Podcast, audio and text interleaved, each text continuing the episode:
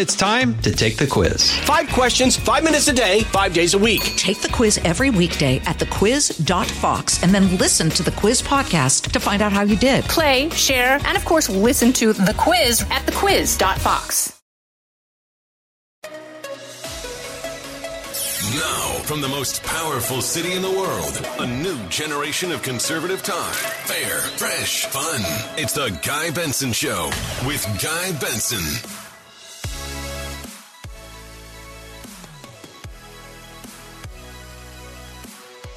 It is Monday, August 22nd, 2022.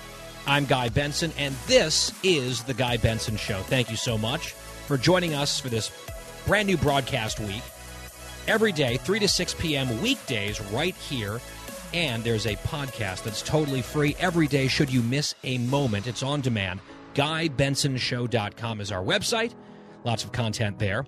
You can also check us out at FoxNewsPodcast.com or wherever you get your podcasts, if that's the way that you choose to listen. Follow us on social media at Guy Benson Show, Twitter and Instagram. You can also follow me personally if you're interested at Guy P. Benson. So at Guy Benson Show is the show handle.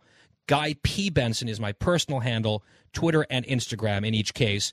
And I'm here in London, England, broadcasting live from the UK today and tomorrow also from the Fox News Bureau here in London. And I'm very, very excited and pleased to be here. Grateful for the hospitality.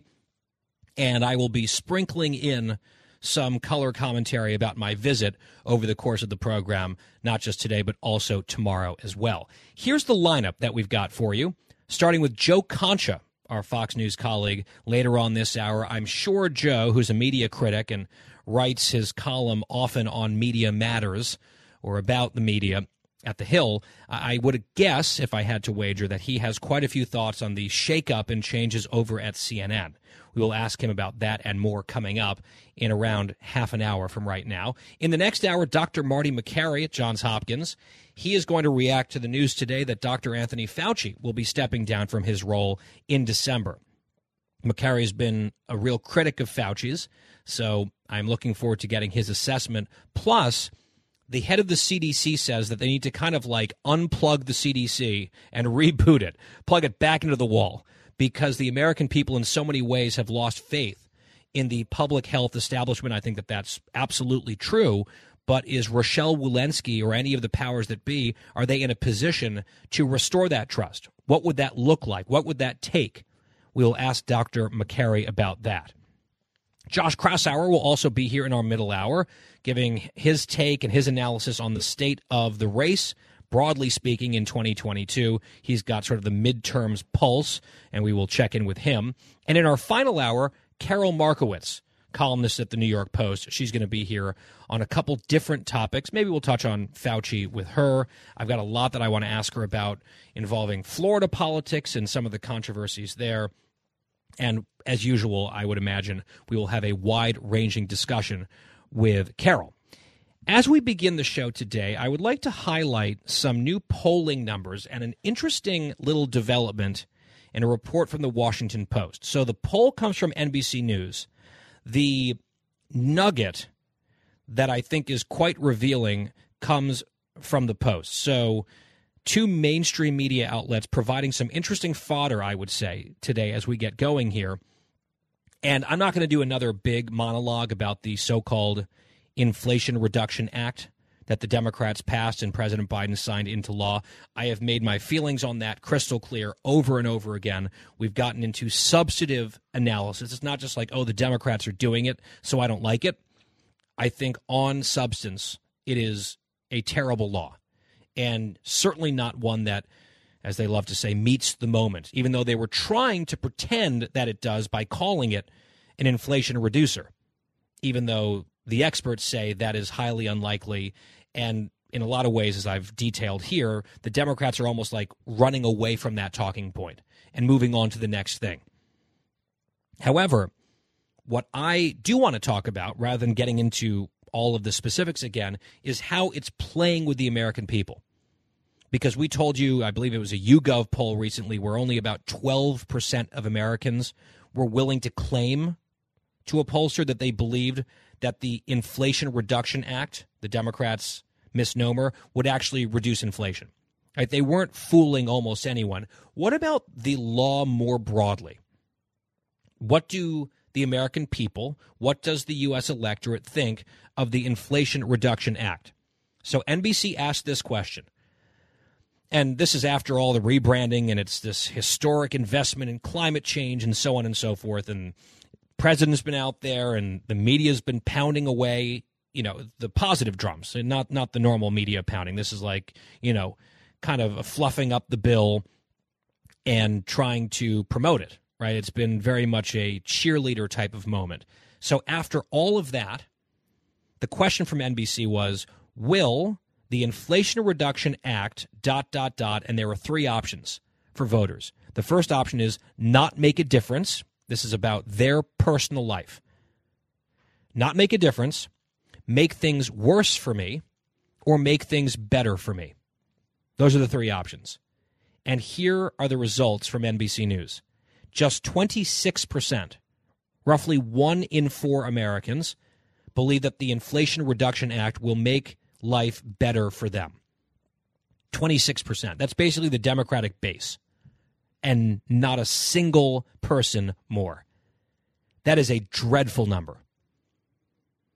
For what was supposed to be like this big, huge victory, so important for the Democrats, right? All these very smart political analysts and commentators showed up on the news or in columns and saying, wow, what a win for Biden. Uh, this is, he's really turning things around. Right? We, we talk, we sort of ridiculed this. I think it's classic inward, insular beltway spin. And it also kind of felt, at least to me and to my ear, like a lot of people trying to convince themselves. Right, there's just been all this bad news, a drumbeat of bad news for Biden and his administration and his party for like a year and a half. So here was something that, of course, generally liberals and journalists who are liberals all liked here's a lot of spending. It's a climate change thing. Yeah, there's a misleading, uh, misleading label they put on it, but whatever.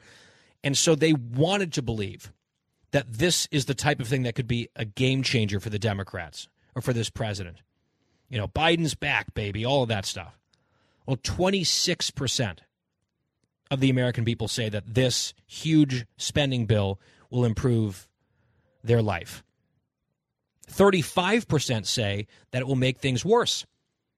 So by a nine par, a nine point margin, there are more Americans who think that this bill, this now law, will make things worse for them than better. 26% better, 35% worse. And then another 36%, a slim plurality, that says it will make no difference. So when you add up no difference to it will make my life worse, that is 71% of the American people are not buying what the Democrats are selling on this thing. Unfortunately, we all have to pay for it. I know they say it's just the billionaires and the super rich, but uh, we've addressed that at some length on this show. It will not just be billionaires and the rich and greedy corporations. Whether it's the tax increase that hits companies and, and other different tax mechanisms in the bill that the Joint Committee on Taxation says will impact every income group, or whether it's the massively increased enforcement of tax law at the IRS, this is going to hit a ton of people who are not at the upper echelon of society, not even close. So the Democrats have been spinning their tail, spinning their yarn, and at least as an initial big indicator in the NBC News poll, uh, a lot of Americans simply are not having it. Now, let's talk a bit more about this survey. It's the first NBC poll since May. So Biden's job performance, his approval in this poll, it's 42% approve, 55% disapprove. And 42 actually sounds for Biden not terrible because often he's at like 38, 39, 40, 42. It's like, oh, maybe he's gotten a little bit of a bump although his disapproval is still at 55%. Well, if you look back at the previous NBC poll in May, the number was 42% approve, 54% disapprove, virtually identical, just statistical noise. His approval number is exactly the same, totally unchanged, May versus now. After all the things that we were told would help him, including this bill passing and him signing it and his agenda back on track, as they would tell us at least, and Democrats all fired up over Roe versus Wade and abortion. Well, here we are, May to August, and the result is exactly the same. With the president 13 points underwater on approval. He was actually 12 points underwater in May. So he's degraded a percentage point. That is not a bounce for Joe Biden. Back in May, the question that was asked on the generic ballot which party would you like to control Congress? We've talked about this metric a number of different times. In May, back in the spring, it was an exact tie 46 to 46%. And just to give my routine public service announcement, a tied congressional ballot almost always means good news for Republicans. But of course, they'd rather be ahead. That would lead to a bigger wave. And so here we are in August, the new NBC poll. May was 46 to 46. Now it's 47 45. Republicans ahead by two points. So, you know, a net two point gain for the GOP. That's not anything to write home about, but I'll tell you this if the outcome in November is Republicans by two in the national vote, that will be a very good night for Team Red. And then interest in the midterms is still sky high among Republicans, virtually unchanged since May, 68%. Democrats, that number's come up a little bit now to 66% from 61. So uh, it's fair to say that their base is more engaged and intense than they have been. But overall, these numbers, I think, are pretty good for the opposition party. This is also interesting from uh, from NBC News in the survey. They asked about the image of both parties in the minds of the public, and it's just a race to the bottom. It's dreadful. Democrats are slightly worse. So Republicans have a glittering 34% positive rating, 49% negative. So that's, you know, underwater by 15 points. Democrats worse, 34% positive, 51% negative. And Biden's underwater, Trump is deep underwater, Pence is deep underwater, and deepest underwater is Vice President Kamala Harris. She has a 50% negative rating and just a 32% positive, and she doesn't really get that much attention or play. And I guess what voters have seen is more than enough for them. They're like, you know what? No. A few more nuggets from this poll that I think go to this whole media claim like, again, if you've just been watching mainstream news outlets for the last two weeks, you were force fed a story, a narrative that Biden's on a big winning streak and he's turning this thing around and it's like all these big victories. He's back. Dark Brandon is shooting lasers out of his aviator sunglasses and owning the cons. And isn't this all exciting? And wow, what a turnaround. Well, NBC asked the American people is the country headed in the right direction or the wrong direction? 74% say wrong direction. The fifth consecutive survey showing the wrong direction number in the 70s. 74%, three quarters of the country dissatisfied with the direction of America. Now, you remember also the big, stupid debate that we had about whether we're in a recession after there were two consecutive quarters of negative growth, and the White House was insisting that that long held definition no longer applied for these technical reasons and don't pay attention to that. No, no, there's not a recession here. Well, we all had that debate. I think it was a very annoying one in a lot of ways. But the American people have come to their own conclusions on this. NBC asked them, Are we in a recession? The White House and the media did their very best with their spin, and this is how it worked out 68% of the public says yes, we are currently in a recession. Nearly seven out of 10.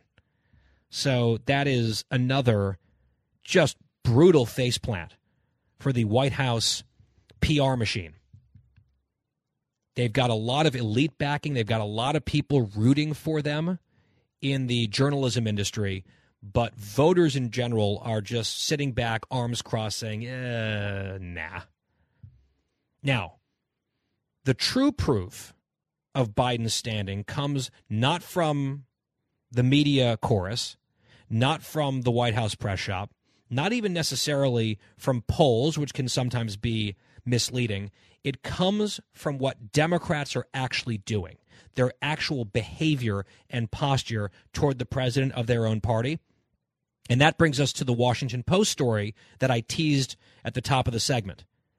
It's very interesting. I think it makes the point for me and totally, again, cuts against what we've been informed of by our media betters for the last couple of weeks. We'll get to those details as soon as we come back. Just getting started live from London on The Guy Benson Show. Stay tuned. Guy Benson will be right back. Jason in the House, the Jason Chaffetz podcast. Dive deeper than the headlines and the party lines as I take on American life, politics, and entertainment. Subscribe now on FoxNewsPodcast.com or wherever you download podcasts.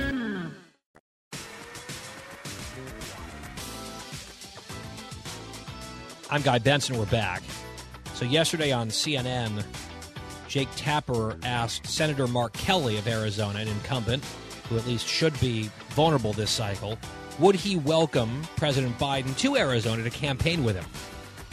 And Mark Kelly was like, "Oh well, uh, you, gosh, I, would welcome anybody to come to Arizona, and uh, I'm not in D.C., I'd love to show people around." Uh, it was not exactly a ringing endorsement of the idea, and you'd think that Senator Kelly would be more hospitable toward Biden, considering how he carries his water so often. He's a rubber stamp for the guy in the Senate. Why not? You know, bear hug the guy when he comes to your state. You know, he's a do anything Biden asks Democrat. That's Mark Kelly. But I guess he recognizes, based on his own internal numbers, that Joe Biden would not be an asset for him in Arizona. And Kelly is not alone. So the Washington Post did an assessment of Joe Biden's standing. And the way that they came at it was not through polling and not through any spin. They went to 60 campaigns of Democrats running for governor, Senate, and Congress all across the country. So dozens of campaigns, 60 total. And they asked, Would you like Joe Biden to come and help you? And these are all in battleground states and battleground districts. And, quote, candidates in these key races are either not asking him to come or are actively avoiding him when he does, according to this Washington Post survey. Few candidates said they wanted Biden to campaign for them in their state or their district, with many not even responding to the question at all. it's like, ooh, we've got a press inquiry about Joe Biden. Let's just not answer that email. I like this line from the Post story. The Washington Post also asked if candidates wanted Vice President Harris as a surrogate campaigner from the Biden administration and got the same set of unenthusiastic responses. Michael Bennet, senator from Colorado, a Democrat, uh, his campaign came back and said, We have no comment from the campaign at this time. I almost feel like that's trolling. Like you call up a campaign like, "Hi, do you want Biden to come campaign for you?" And they're like, "Ugh, no, no comment, no thanks." And they're like, "Follow up, what about Kamala?" and they're like, "Come on, are you bleeping me?" Similarly unenthusiastic. That's probably putting a happy face on it, honestly. All right, we'll break. We'll come back. Joe Concha is here on the media and CNN. That's next. Out of the gates and ready to go. Hey, it's Hutton Withrow. Hot Mic is here on the Outkick Network. We've got your afternoon covered with the latest sports discussion, and it's available wherever you find your audio. Daily analysis and news. He is hot. I am Mike. Actually, my name is Chad. His name is Jonathan, but you get the picture. We're going to bring it every single day. Whatever you want to call us, we'll respond to. We just want you to respond to what we're dishing out every day. And while you're here, we hope you subscribe to the podcast, like, subscribe, and share.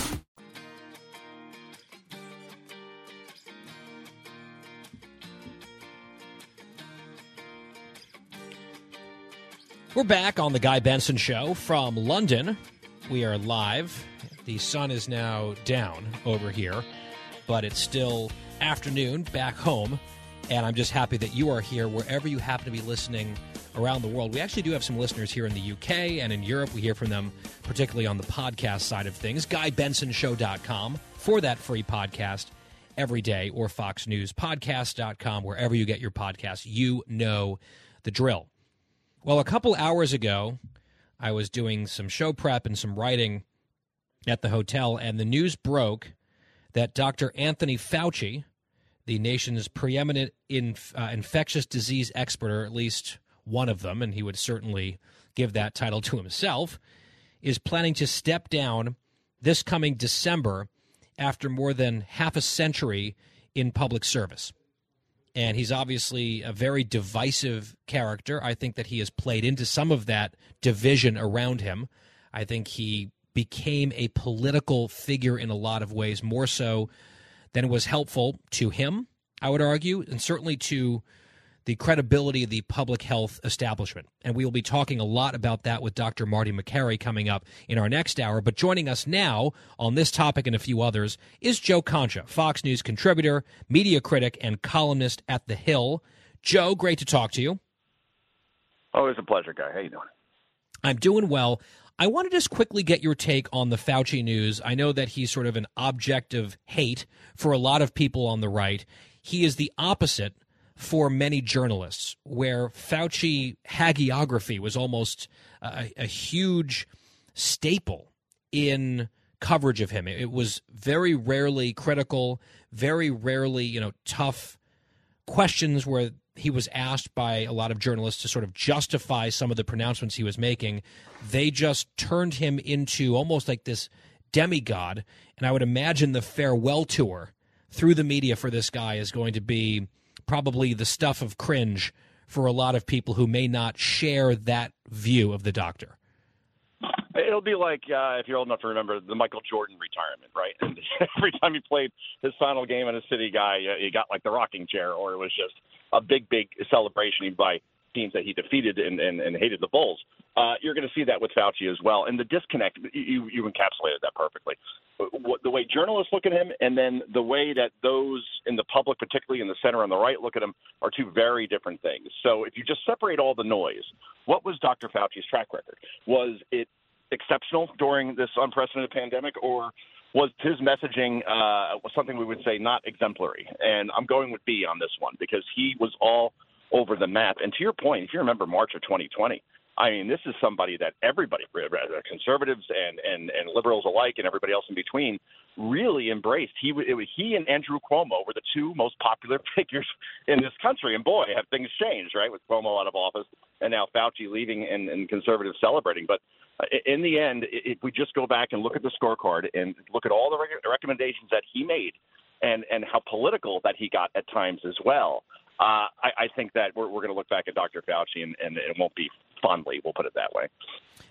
But I think the send off, as you say, that he's going to get will be largely bereft of some of the counterpoints that you've offered. I'll offer another one. I think one of the things that bothers me and has bothered me the most about Fauci, uh, setting aside the arrogance factor, it is the the admission on a few different occasions to the noble lie. He basically conceded a couple different times that he was telling the American public one thing while believing something else, but he did it because he thought ultimately it was for the greater good and we had to be manipulated.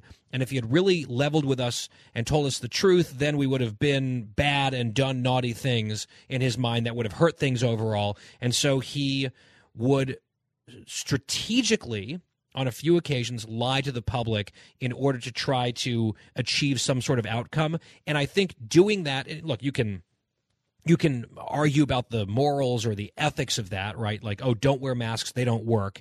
Whereas it was like, oh, well, we, we just actually don't want there to be a run on masks. And so then hospital workers can't have them. So we'll just tell the rest of the public, you know, don't wear masks. Then, of course, they change their tune on that very quickly. Uh, you know, you can, you can debate in a moment of crisis is there ever an excuse or a justification for doing something like that? I think when you do it not just once, but on a few different occasions, and you admit to it almost like in this self congratulatory way of, you know, what a genius you are.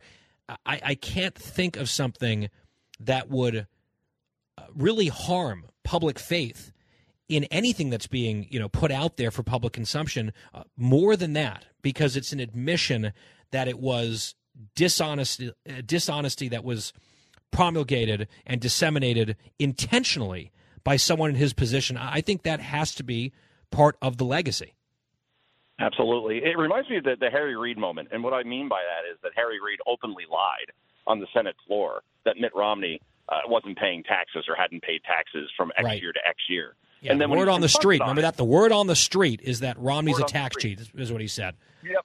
And then the New York Times, the Washington Post, and CNN, everybody runs with this. Like, wow, is that true? Let's investigate because Harry Reid said so. And then when he was confronted on it a, a couple of years later, he said, well, he lost, didn't he? And just fully had a smirk on his face. In other words, means to an end.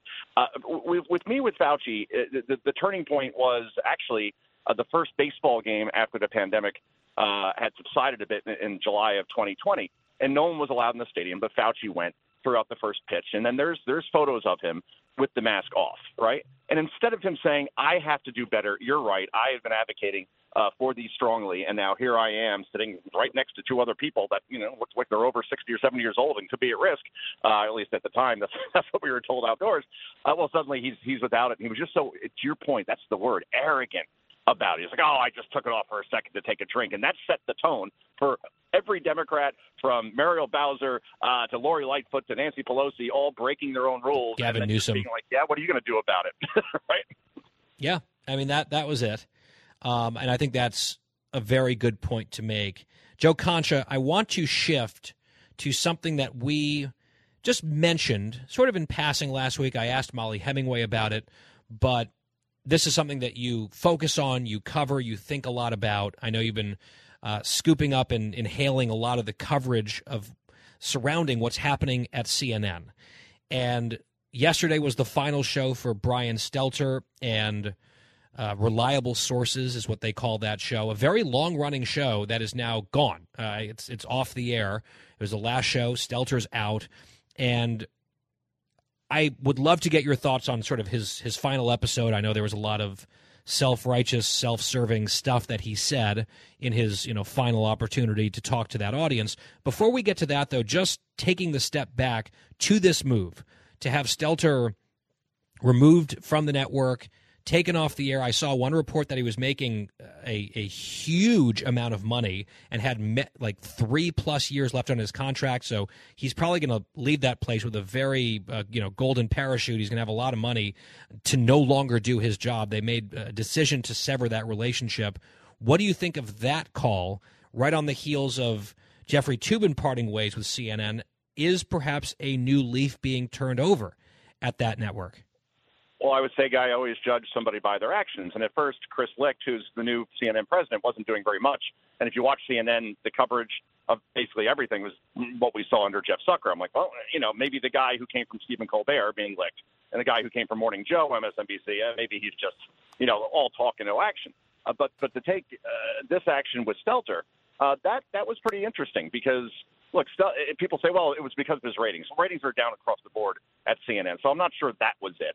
Uh, but in the end, they had to get rid of Brian Stelter, and I, and I can't believe the coverage that I'm seeing as far as this firing, right? As if he's a victim. No, he sealed his own fate, guy. All right, he is the one that publicly, and boy, this was genius, uh, and I mean that in the most sarcastic way possible. He's the one who attacked uh, one of the most powerful people coming into his orbit, in John Malone, right? He's the largest shareholder of Discovery. Discovery now owns CNN saying that he's a misinformed idiot and doesn't know what he's talking about. And all Malone said was, hey, we should really get back to CNN's roots, which is journalism, and do less opinion. And Stelter really took that offensively because th- that was a criticism of Zucker, who obviously he was close with. So when you start criticizing the boss, and then I, I know this for a fact, he, he's he also went to reporters at different friendly outlets to further try to create discord within CNN, saying that the new management doesn't know what they're doing, what they're talking about. Uh, and then anytime you saw a, a story with a CNN insider says, "Well, you'll never guess who was behind that," right?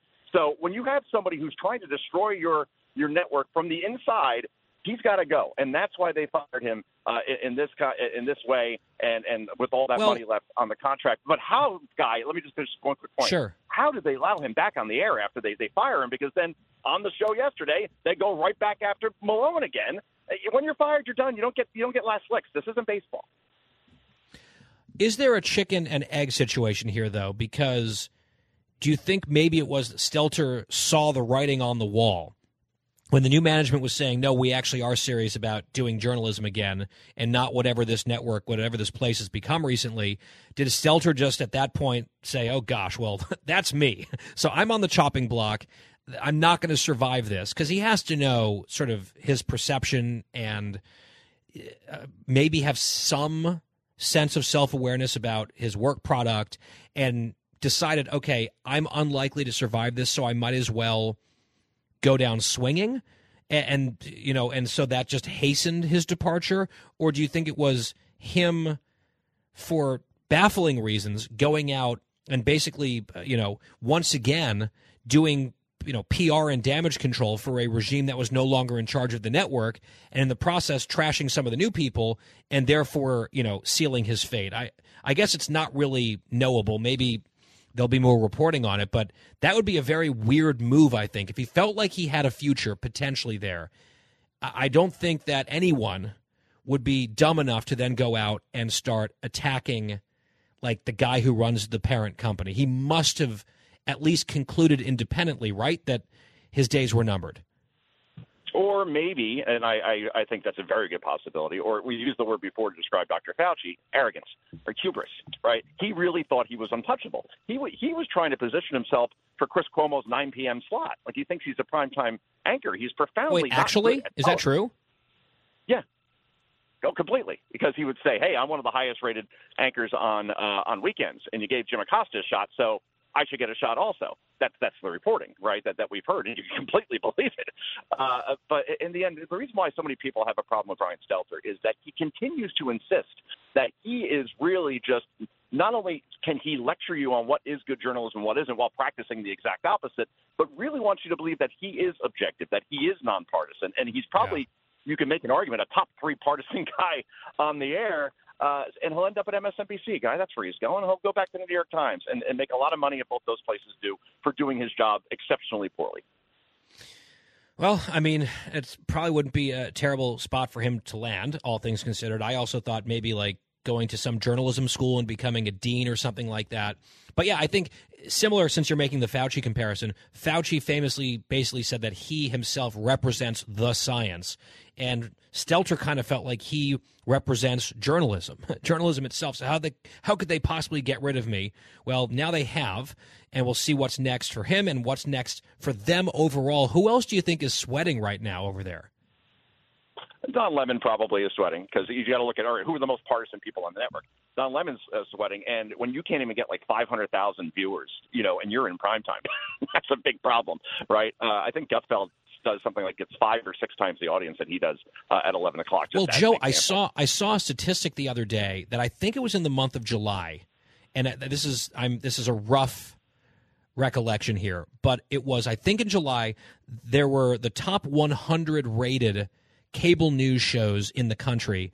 80 of those 100 were Fox shows, and zero of the 100 were CNN shows.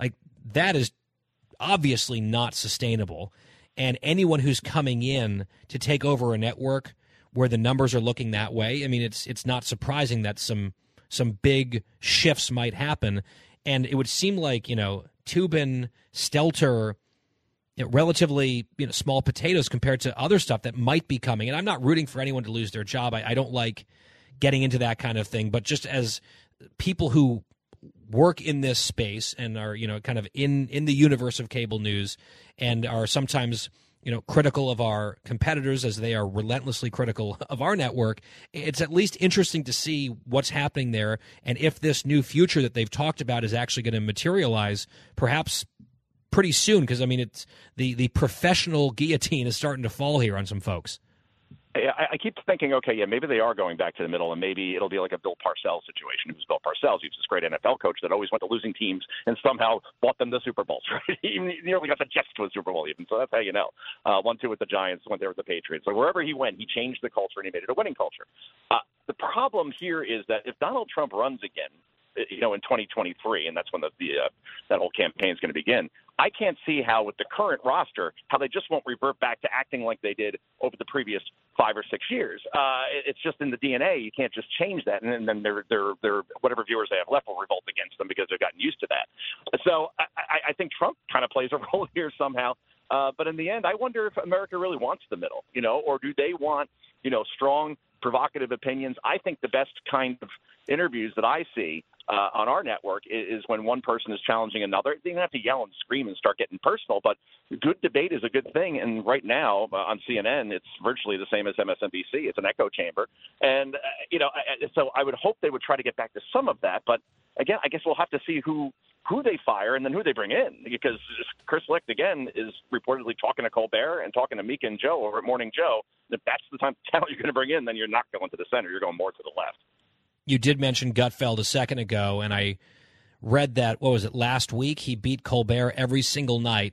It's only the third time he's done that for an entire consecutive week, and then is like the total king of late night. If you're beating Colbert, because they go back and forth, he's crushing everyone else. So our colleague Greg, Greg Gutfeld and that whole crew, Kat and Tyrus and every, it's just they're crushing it, and it's very cool to watch and very cool to be a small part of it when I get the opportunity.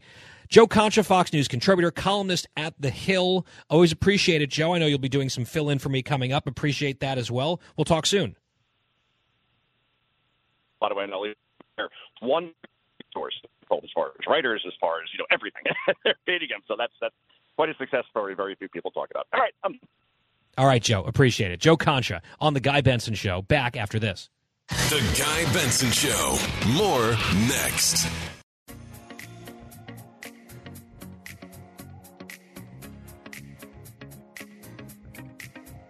Back here on the Guy Benson Show. Glad to have you along. Broadcasting from London. At the beginning of the show, I was running through some of the numbers from the latest NBC poll. And a question that was asked to the American people do you believe that we're in a recession? The political class had it out over that question. Should we jettison the long standing definition of recession because the Biden people feel like it, it's unfair and doesn't apply to the situation? 68% of the country disagreed and said, yes, we're in a recession. But the Biden people push back, and the Democrats and a lot of their media allies say, yeah, but look at all the jobs. And that's a fair point on job creation. But here's a point that they won't then follow up on. Where are the jobs coming from? What policies are fueling the job growth, despite all the problems in the Biden economy? Well, the numbers are now in from the end of July. Through July, 15 of the 18 states that have more jobs now than before the pandemic, 15 of the 18 are led by Republicans. It's not a coincidence. Republican led states, on average, have recovered 106% of lost jobs compared to just over 92% in Democrat run states. So Biden might want to ch- take credit for that, but he shouldn't get away with it for obvious reasons. Another hour coming up. Dr. Makary straight ahead. Live from the most powerful city in the world, unconventional talk from a fresh, unconventional conservative. Guy Benson Show.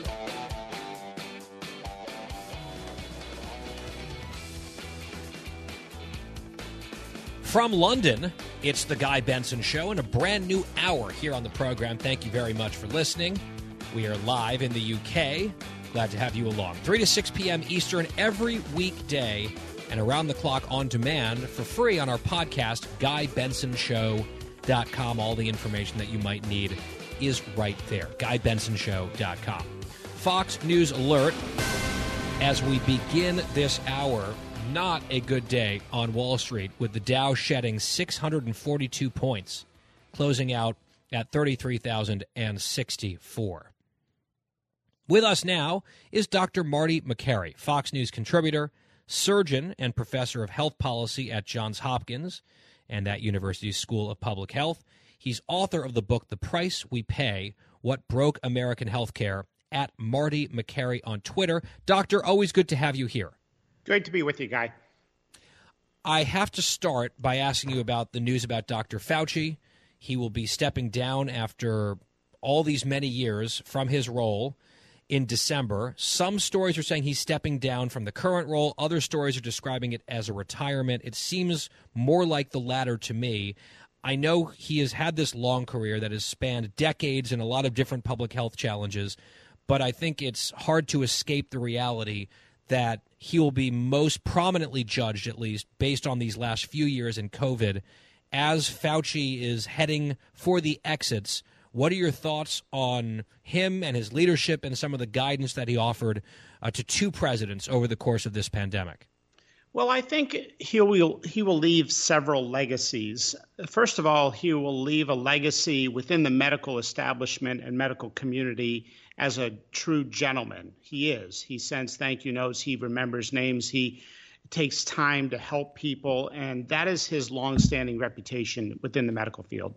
I think in COVID, though, we saw the downsides of not having age diversity in leadership. We saw people holding on and these people who have dinosaur views of science um, didn't really listen to a younger generation that's more practical. Younger scientists and doctors think more in terms of social justice and equality and what works in society and um, losing credibility in the public by saying something that may be too extreme. So he's going to leave several legacies one of crushing dissent, one of staying too long, one of harming children by putting out the same message he put out with HIV that everybody is at risk, as, this, as if everybody's at equal risk. And I think he's also going to leave a legacy of not showing humility. And that's not good as a role model in science. I think we all need to be showing humility when we make mistakes, own up to it. All right, so on that score, it's actually the perfect transition into this next question and series of questions Dr. Rochelle Walensky, who runs the CDC, she, at least on some level, is exhibiting, at least on behalf of the institution, some humility by saying, wow, we are in dire straits when it comes to public trust. We've uh, screwed something up rather badly here. We need to stop everything and reboot this enterprise.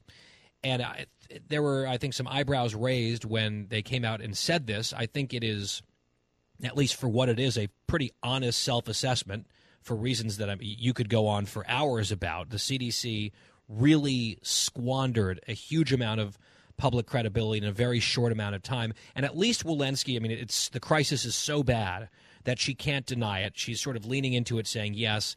Um, what did you make of that?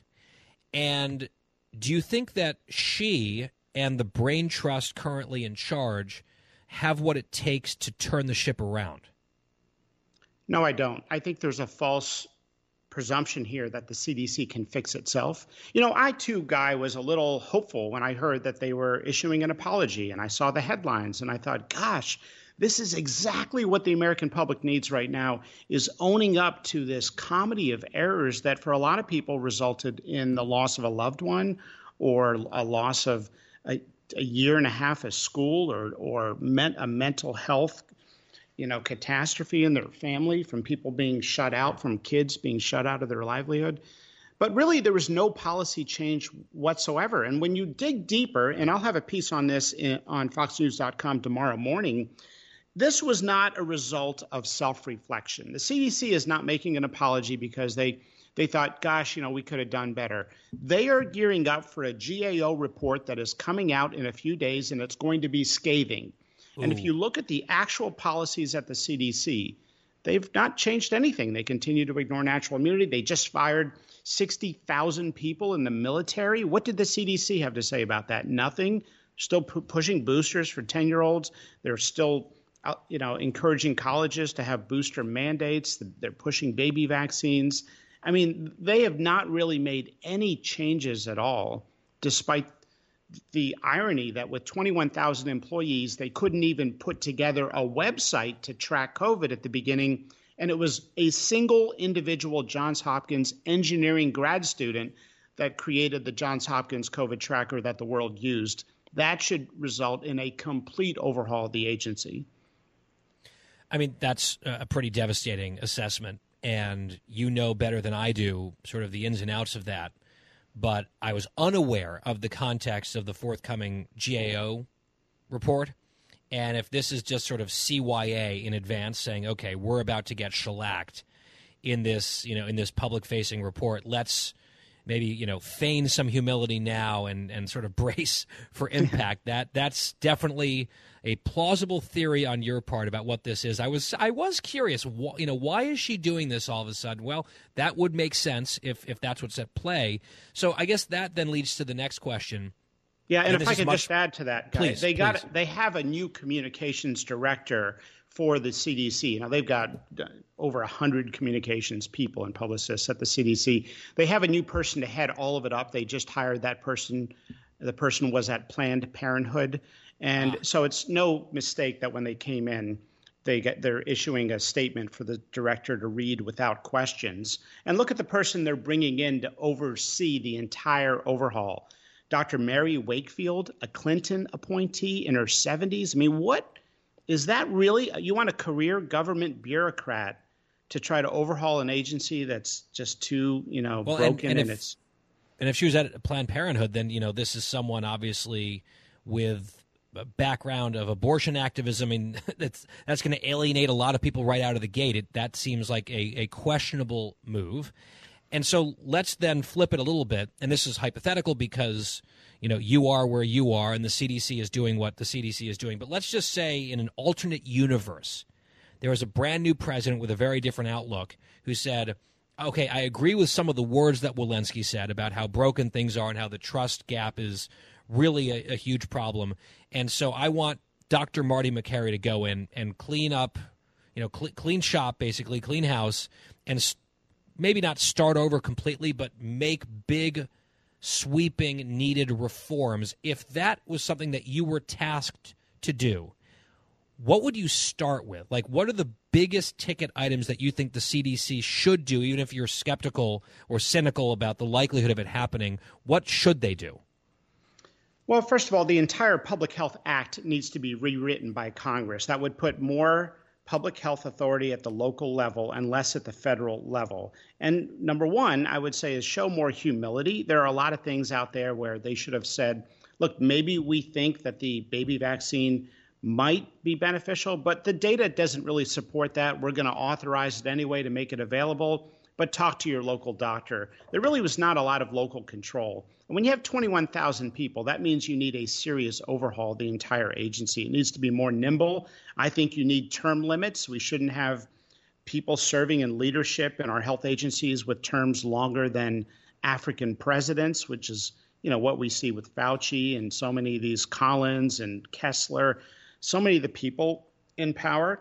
Um, so there's a lot of changes that need to be done. If you look at what they're announcing they're doing in their overhaul, there's very little they've disclosed. But what, from what we know, they're starting a new Office of Health Equity, and they're creating a new executive committee and a new office for federal interdepartmental communications. So they're mm. basically expanding the bureaucracy, not right sizing it. Well, I, I saw that there's a big upcoming conference of public health officials in Boston, I believe. And the theme of the conference this year is equity. And it's like, you know, we, we're just coming out of a deadly pandemic where a ton of people died and credibility's in the toilet when it comes to, you know, pu- public health bureaucracy. And they're going to come in and, and the big theme that they're going to be coalescing around his equity, that seems to be reading the room, so to speak, exactly wrong if they have any interest in, in healing the problem. That's at least how I view it. Well, it's just, it's just so sad because the greatest untold story of the pandemic is how these these horrific draconian policies disproportionately affected poor and minority communities. While the Zoomocracy that went to their second homes and had private tutors for their kids didn't have to deal with the issues that inner city Baltimore kids dealt with, mm-hmm. where they may get their food from school. So they've worsened so many of these inequities, and now they're spending a ton of money to talk about it rather than actually do something about it. A lot of hospitals, for example, don't accept Medicaid, and now they're going to be required to spend millions of dollars demonstrating that they're doing something to help health equity. How about just accept Medicaid patients? Yeah. Uh, one other point on this when you look at how CDC is operated and sort of taking it back up to that level, it seemed like they would a lot of the time just put out like a party line, a conclusion that they wanted, and they would sort of shoehorn some data, even if it was really weak, that supported the conclusion, put that out like this is the settled science, and really ignore or shut down or, or as you talked about, you know, squelch actively internally any disagreement or any dissent, that feels again sort of like the opposite of what a functioning CDC, a functional CDC would look like and how they would operate. They didn't show any openness to different points of view. Matter of fact, um, from different things that have now become public, we've learned that they were forwarding around articles that many of us wrote saying like can you believe this and what should we do about it and you know we need a devastating takedown to that's a direct quote from the NIH director of basically this idea of targeted protection that Jay Bhattacharya put out. So that's a culture change. That's not something where you create a new office in the government. Right. And I think we're being misled right now to think they can fix themselves. Yeah, no, that's that's just a culture problem, and it seems like maybe they're saying a few good words, but their actions uh, are not terribly auspicious. We'll be watching no one more closely than Dr. Marty Makary, our guest here on the Guy Benson Show. Doctor, thank you. Thanks, Pat. And the Guy Benson Show continues from London, England, right after this short break. Stay with us.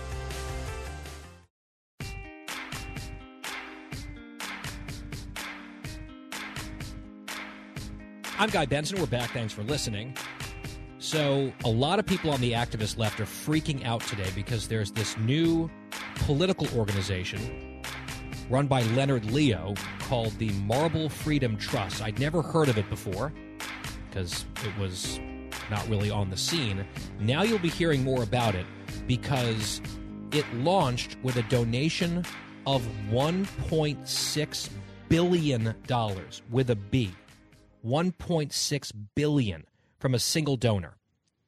Leonard Leo, of course, is attached to the Federalist Society. He was almost single handedly responsible for vetting and putting together the lists that President Trump used on the Supreme Court. One of Trump's, in my view, best legacies. If you are someone who is grateful that Neil Gorsuch and Brett Kavanaugh and Amy Coney Barrett are on the high court, Leonard Leo is someone that you should probably know of and maybe thank if you ever run into him. Maybe buy him a drink, although he may not need you to buy him a drink with his new organization, Marble Freedom Trust, getting a check for 1.6 billion. But he has been hugely influential and has really gotten results. And so, of course, we're seeing the whole song and dance and rending of garments about the evil influence of money in politics. One of these activists tweeting, Leo has this new organization, 1.6 billion from a single donor. To put that in context, this one group has four times more money than the entire Koch network, the Koch brothers, had at its height in 2012. And a bunch of exclamation points, just people melting down. The corrosive influence of money in our politics. They're back on that train on the left. And it's all crocodile tears because if there's anything that the left actually loves, it is money in politics, just their own. I say this all the time. They oppose right wing money in politics, they love left wing money in politics. And there's a ton of it. Our politics is awash in left wing money. In fact, the Democrats, I would argue, are now the party of big money. That's what they have become. Despite all of the rhetoric to the contrary, it just doesn't align with their actual behavior. So it's total rank hypocrisy. And in their minds, it's just the ends justify the means as usual. Oh, well, when it's our money being spent, that's good. That's good for the country and good for democracy. And when it's the other people spending the money, that's bad. That's dark money. Now, here's a piece of context that the freakout is studiously avoiding, highlighted by Ed Whelan and quoting from the New York Times, which wrote a big story about this new organization and the huge donation. Quote, and I'll give credit to the Times for at least including this. For perspective, the 1.6 billion that the Marble Trust reaped from the sale, this donation, is slightly more than the total of 1.5 billion spent in 2020 by 15 of the most politically active nonprofit organizations that generally align with Democrats. In other words, yes, this is a stunning amount of money 1.6 billion, your jaw drops. But that is the, I guess, budget, roughly speaking, of this new group that is more or less equivalent to one election cycle's worth of spending from all these huge left wing groups. In one year, in 2020, they spent a billion and a half dollars to win one election. And that's the equivalent of the whole budget, at least to start, for this Marble Trust group.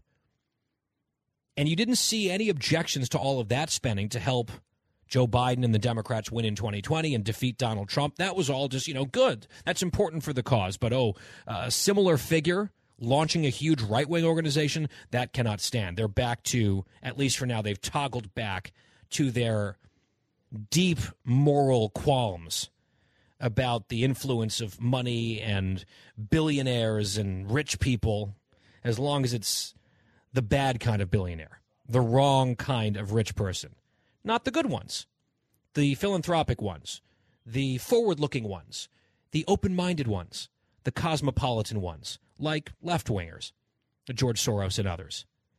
So, just some context there. And look, if anyone is going to put that money and those resources to good use for the conservative cause, you know, I don't know how it's going to go, but I have a lot of faith in Leonard Leo based on his track record. So, Godspeed and good luck. And, you know, if you ever need a speaking gig or something, call me. the Guy Benson Show continues right after this.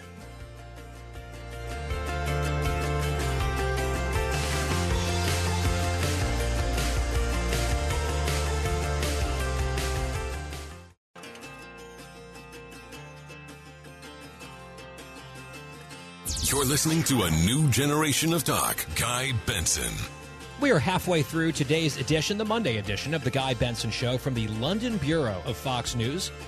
Very excited to be here in the UK and also excited to chat once again with Josh Kraushaar, senior politics reporter at Axios and a Fox News radio political analyst. Josh, always good to chat. Hey, Guy, good to be back on the show. I wanted to start with a soundbite that we addressed last week on the air. I talked about it on the news channel. I talked about it here on the show. I'm particularly interested in getting your take because this is sort of right in your wheelhouse.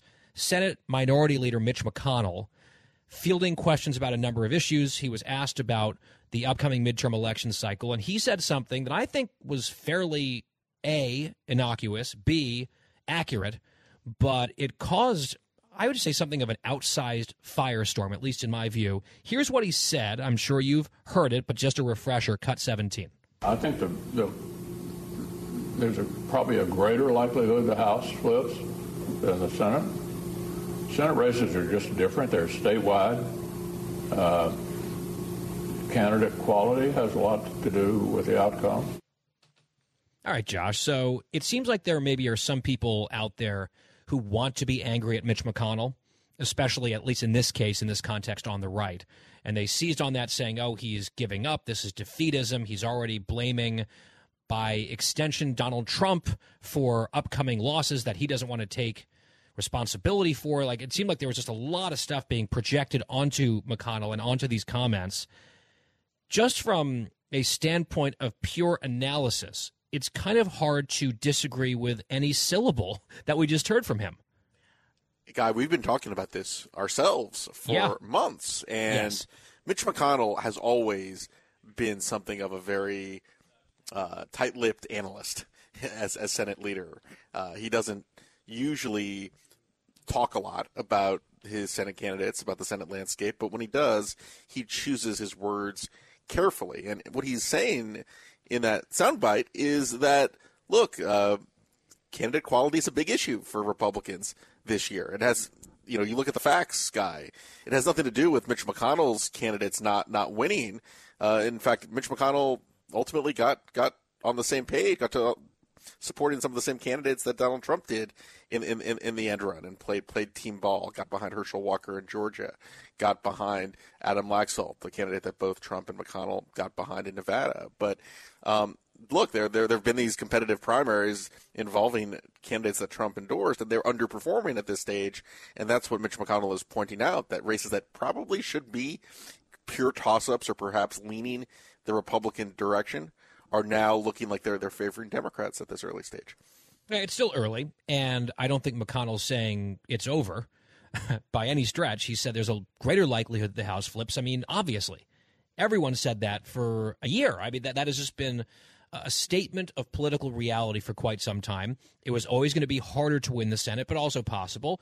If Republicans, let's say, win the national popular vote, which is sort of a messy metric, but just as a back of the envelope thing, the national vote by two points. Let's say the NBC poll that just came out is exactly right, and the Republicans win the national vote by two points. That would be a pretty good sized red wave. The House would absolutely flip, and the Senate would be kind of interesting. All right, which way does that go? If the Republicans can rebuild a larger lead and the wave gets bigger, then even some candidates who are flawed, who have trouble with fundraising, who are first time candidates who've never run for anything before, now they're seeking Senate seats statewide, they could maybe get pulled over the top. Maybe they'll, you know, run good races in the fall.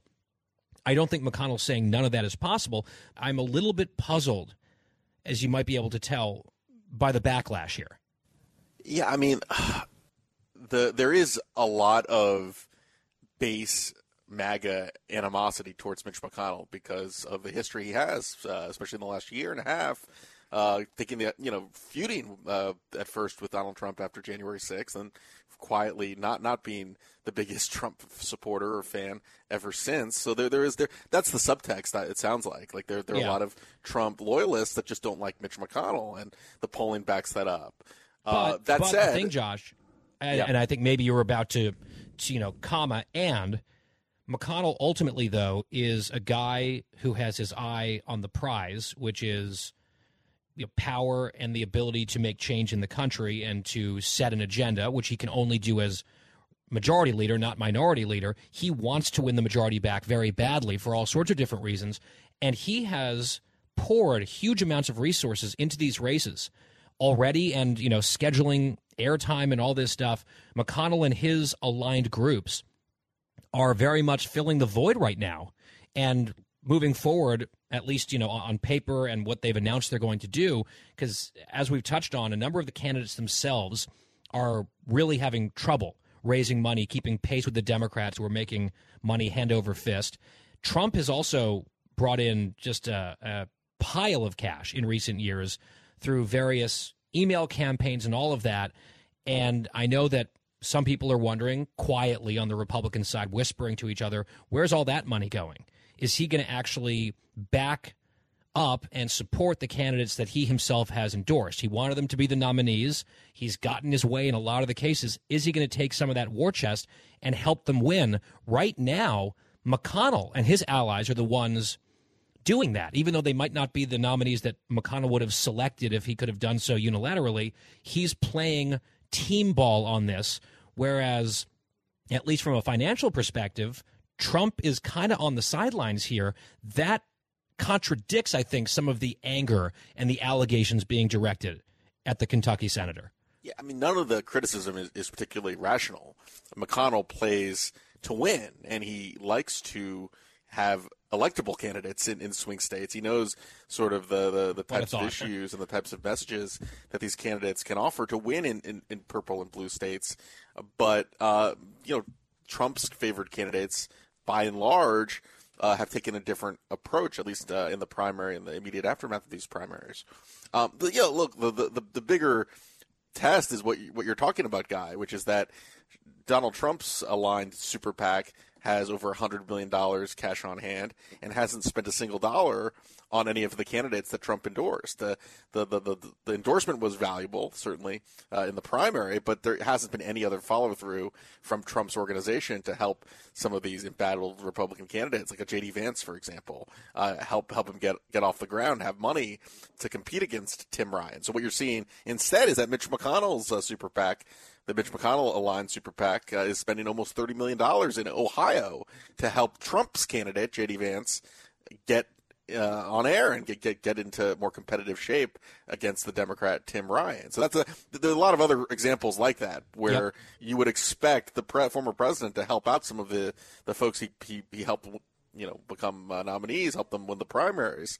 But once they got across the finish line in the primary, you're not seeing a lot more uh, follow through from the former president, helping them win these actual general elections. I also don't like the precriminations to a certain extent, and I used that term on Fox News on Friday on America Reports because they were asking me about this. And I said, ultimately, after the first Tuesday in November, a couple days later, the dust will have settled, and we will know if the quote unquote unelectable candidates were in fact unelectable, right? It could be enough of a red wave where a bunch of Republicans, regardless of their experience or their perceived quality, go over the top and they win. But if they underperform, especially in Senate races and maybe some governor races, and that can get tied back to previous debates from the primary era and who was putting thumbs on the scale for various people, then I think we will definitely have more than enough time to get into recriminations. I just think it's premature to be freaking out about any of it right now from any direction. And so I would be surprised if McConnell says anything else terribly provocative about this. I think he might just get back to keeping his powder dry, seeing what happens after Labor Day, uh, and watching the polling when it starts to really count uh, mid next month into early October. Josh, I do want to ask you about this. You wrote about it the FBI Mar a Lago raid. That has absolutely been a huge issue that a lot of my audience is concerned about. I know that Fox has covered it quite a lot. And we've seen, as a result of the whole episode, an increase in support for President Trump among Republican voters. And I wonder what you make of that, how you're reading into some of those numbers. Is it a flash in the pan where it's sort of rally around the leader, rally around the flag? Here's the FBI and the Biden Justice Department doing something highly suspicious. It's Russia gate all over again. Uh, and so people are sort of having a moment here where it's helping Trump? Or is this the type of thing that if he's looking ahead to 2024, this could be a consolidating event that's more consequential, more long lasting? What do you think? among Republican voters, the Republican base, this is a galvanizing moment for the former president. If he wants to run, he now is going to have more supporters that are infuriated about the FBI, uh, you know, investigating, searching his his Mar-a-Lago uh, resort. Uh, it, it, it, there was a window, and, and, and, probably more than a window, bef- when Trump was not front and center in the news for much of 2022, when Ron DeSantis was focusing on a lot of legitimate concerns about COVID and education and media bias, and you name it. Those were the issues that really did animate the Republican base. But now, with the, the FBI raid of Mar-a-Lago, it, it, it, now is the dominant story in all the cable news shows. It's a dominant story in the Republican ecosystem. And when Trump is front and center, that's when his voters tend to, to rally behind him. Now, I don't think this necessarily helps him in a general election. It doesn't help his, his overall favorability and approval as uh, both uh, recent Fox polls and there was a new NBC poll just this this past week showing that Trump's numbers are not good overall, but among the base of the Republican Party, the folks that decide who the next nominee is going to be, he's gotten a big bump in the in, at least in this moment from that FBI uh, search, and and he's going to play that up, and it's it's only going to be advantageous for Trump as he tries to look at another presidential campaign. Last question, Josh, and it's back to you mentioned DeSantis. It's Florida. It's the Senate uh, you know, the battle for control of the U.S. Senate. And I addressed it a little bit last week as well. We had not seen a lot of Florida polling for months, almost no public polling at all. Now we've had a flurry of a couple in the last week or so, and the consistent number is that Ron DeSantis looks to be leading for reelection by a pretty healthy margin. Uh, the worst poll I saw for him was he was up four or five points. The best he was up, I believe, eight points against Charlie Crist, in that ballpark against Nikki Fried. They've got at the end of the month uh, their primary in Florida. It's the Senate race numbers in Florida that have been bizarre because one poll had Rubio, Marco Rubio, actually trailing Val Demings and lagging behind DeSantis by 12 percentage points, which I simply don't believe. Uh, and then there was another poll that had Rubio up 11 points in that race, which seems, I mean, even in a year like this, implausible to me and I was sort of going through and looking at some of the Senate polling, especially sort of in the summer and home stretch in the last couple cycles. And Josh, I mean, this is not necessarily me taking a shot at any individual pollster, but there has been a lot of garbage Senate and presidential polling in recent cycles. And so I guess the question is, am I right? to be maybe not instantly dismissive of some of this stuff, but extremely skeptical of some of the eye popping or buzz generating Senate polling because, you know, it, it's not got a great track record across the board you are right to be skeptical, guy. I mean, there a lot of the polling you're talking about from Florida. first of all, I'm a believer that there are some really good polls. The Fox poll is one of the, the gold standard polls in, in the industry. The NBC poll, really good poll that has had a very good track record. There are a handful of others. And Selzer, um, when she does Iowa polling, I will look at those numbers very carefully. But there's frankly a lot of, of, of just fly by night pollsters that get attention they get mentioned on social media, but they're not the best pollsters. They're not the best. It's not the best methodology, um, and that's what you're seeing in Florida. You're, seeing um, some some polling that's been done by um, a bunch of outfits, but nothing at the level that I would uh, expect a campaign to look at closely. I mean, I think what we're seeing in Florida, guy, is yes. I mean, I think the race may be closer than people expect because Val Demings has raised more money than Marco Rubio, so she's been on the airwaves for, for a longer amount of time, and that perhaps has closed the margins uh, to a closer degree than maybe some people would expect. But the internal data uh, that I've heard from both both sides does not have her leading Marco Rubio. It shows that Rubio, you know, has a smaller advantage. And once Rubio starts spending his own money uh, on the airwaves in a state that Trump won by about four points, eh, yep. that, that, that's likely going to consolidate. That's yeah, like if DeSantis, like if DeSantis comes in and wins the state by seven or eight points, let's say, which would be extremely impressive in a state like Florida. Marco Rubio is going to be reelected, and it's not really going to be that close. I mean, there's not going to be you know, hundreds of thousands of DeSantis Demings voters. It's just not a thing.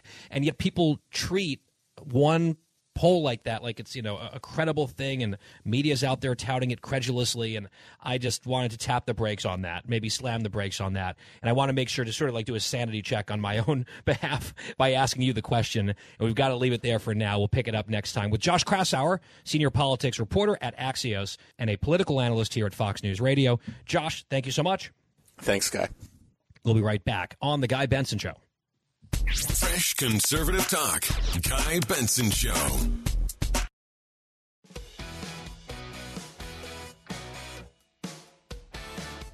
We continue here on the Guy Benson Show. Well, Energy Secretary Jennifer Granholm under President Biden was on Fox News Sunday, yesterday morning, and Trace Gallagher, who joined us on Friday, he was the anchor, and he asked a question that a lot of people have been asking Democrats about the so called Inflation Reduction Act. And the general question is how is this huge amount of spending, plus the tax increases, the doubling of the IRS, all of it, how is that going to bring down costs? How is it going to do what the name of the bill says it's going to do? How will it help families right now? And the answers have been very weak from Democrats, including some people who just refuse to answer it. Like that congressman from Maryland saying, next question. Jennifer Granholm has at least tried to answer the question. I think she's done it very unconvincingly. And she was test driving an answer last week. I said, surely they're not going to stick with that. But I guess that is now the official talking point. Here's Granholm responding to Trace yesterday, cut 16. What do you say to the families who simply can't afford this stuff in the first place? If you are low income, you can get your home entirely weatherized through the expansion from the bipartisan infrastructure law, significant expansion. You don't have to pay for anything. If you want uh, heat pumps, insulation, new windows, that is covered. If you are moderate income, today you can get 30% off the price of solar panels. Those solar panels can be financed, so you don't have to have the big outlay at the front. It's a significant incentive. And then, of course, there's the other stuff like retrofitting your house. There's the electric vehicle idea, the fantasy that they're selling also out there. But her argument is well, you can get a big discount with these tax credits. And it sounded like she was saying you can go and borrow money and finance this stuff to make all of these changes in your house, and then you'll get a portion of that money back from taxpayers. And I think to the majority of Americans, middle class, working class people, who currently say they're living paycheck to paycheck, it's sort of a slap in the face that the Inflation Reduction Act, the big way that they're going to save money is by going out and spending thousands of dollars and then getting some of that money back. It's like, oh yeah, go get your 60 grand electric vehicle and some of that will come back to you in the form of a tax credit. That might be appealing to richer people who would qualify for this money under the bill, under the law, not so much people who are really struggling. I think it is a tone deaf argument that they're making, but perhaps it's the best one that they've got, which I think is telling. Final hour of the Guy Benson Show is coming up. Carol Markowitz is coming up next, talking about schools, the impending departure of Dr. Fauci, and much more. Stay with us.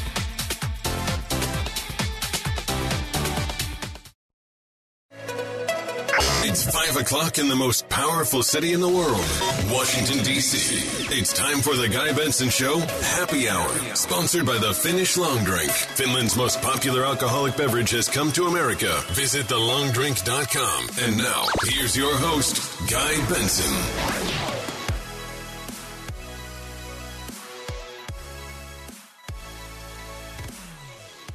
It is the happy hour here on the Guy Benson Show from London, England, today and tomorrow in the Fox News London Bureau. They are very generously hosting me here. I'm grateful to be here and thankful for all of you tuning in every day, 3 to 6 p.m. Eastern Time. And this final hour is our happy hour, sponsored by the Finnish Long Drink which is terrific. Please check it out if you haven't already. Only if you're 21 plus, of course. Always drink responsibly. TheLongDrink.com. You can find out where it's sold near you or order online. TheLongDrink.com. Our website is GuyBensonShow.com. Everything you need related to the program right there at your fingertips, including the free podcast on demand every day, no charge. Follow us on social media, Twitter and Instagram. It's at Guy Benson Show. With us now is Carol Markowitz, columnist at the New York Post and FoxNews.com. You see her all over our networks, the family of networks, on the regular. Carol, always great to talk to you. Welcome back. Hi, Guy. Thanks so much for having me. I wanted to start just getting your reaction to the announcement that Dr. Fauci will be stepping down at the end of the year in December. I know that the pandemic was hugely disruptive to you and your family. You moved and uprooted your life because of it obviously that can't all be left at his feet. I mean, a lot of things are beyond anyone's control, but the policies that he helped shape at the federal level that were really embraced at certain state levels as well must have influenced at least partially this big decision that you made, you and your husband, to move down to Florida from New York. So now that Fauci is, I guess, on the way out, I'd imagine you might have a thought or two. Yeah, you know, I, I tend to think that he was more incompetent than evil. I know that a lot of people today are saying, you know, arrest him and he's evil and all of that. I think he is just an incompetent bureaucrat who got way too much power during a very dangerous time, and that way too many politicians relied on his word when his word frequently changed and didn't make any sense and really just was not a path forward for the country. So I think his time as a public servant has been really unfortunate. I think he caused a lot of damage. I think people died because of the ideas that he espoused. Um, but I think it largely stems from deep, deep incompetence. I also think with him, it was the arrogance that rubbed a lot of people the wrong way. And, you know, when he talked about himself as the human embodiment of science, attacks or criticisms against him aren't really against him, they're of science itself. I saw that he said he basically has inspired a lot of people to go into the medical profession because he stands for truth. And I think that's probably part of what galls a lot of folks. And there's the the outcomes, of course, and the recommendations that he made. My one defense of him would be it's kind of his job to be hyper cautious, probably too cautious. And people who are actually elected to make decisions have to take into consideration a whole array of different factors including the most hyper cautious, worst case scenario doomsaying from a guy like Fauci, let's keep everyone in their house forever. Uh, you know, that's not a fair paraphrase, but on one end of the spectrum. And then the, you know, let her rip, we need to keep the economy open, et cetera. On the other end, leaders had to make choices. And I think too many leaders were too deferential and in some ways almost like worshiping of the guy for far too long. And some of the leaders who did the best job in the pandemic were rightfully and openly skeptical based on data pretty early in the process. I think that that's sort of my biggest issue with him, other people empowering him as much as they did. I, I think that's a very charitable take on him because I, I followed him very closely, what he said very closely, because it impacted me day to day in New York. And uh, he would change his mind frequently and often because of political reasons. So, for example, when Donald Trump was president, he said that schools should be closed. But when Biden became president, he said schools should be open. But then when uh, Biden was having trouble getting a spending bill through, he went on TV and said that the spending bill had to pass before schools could open.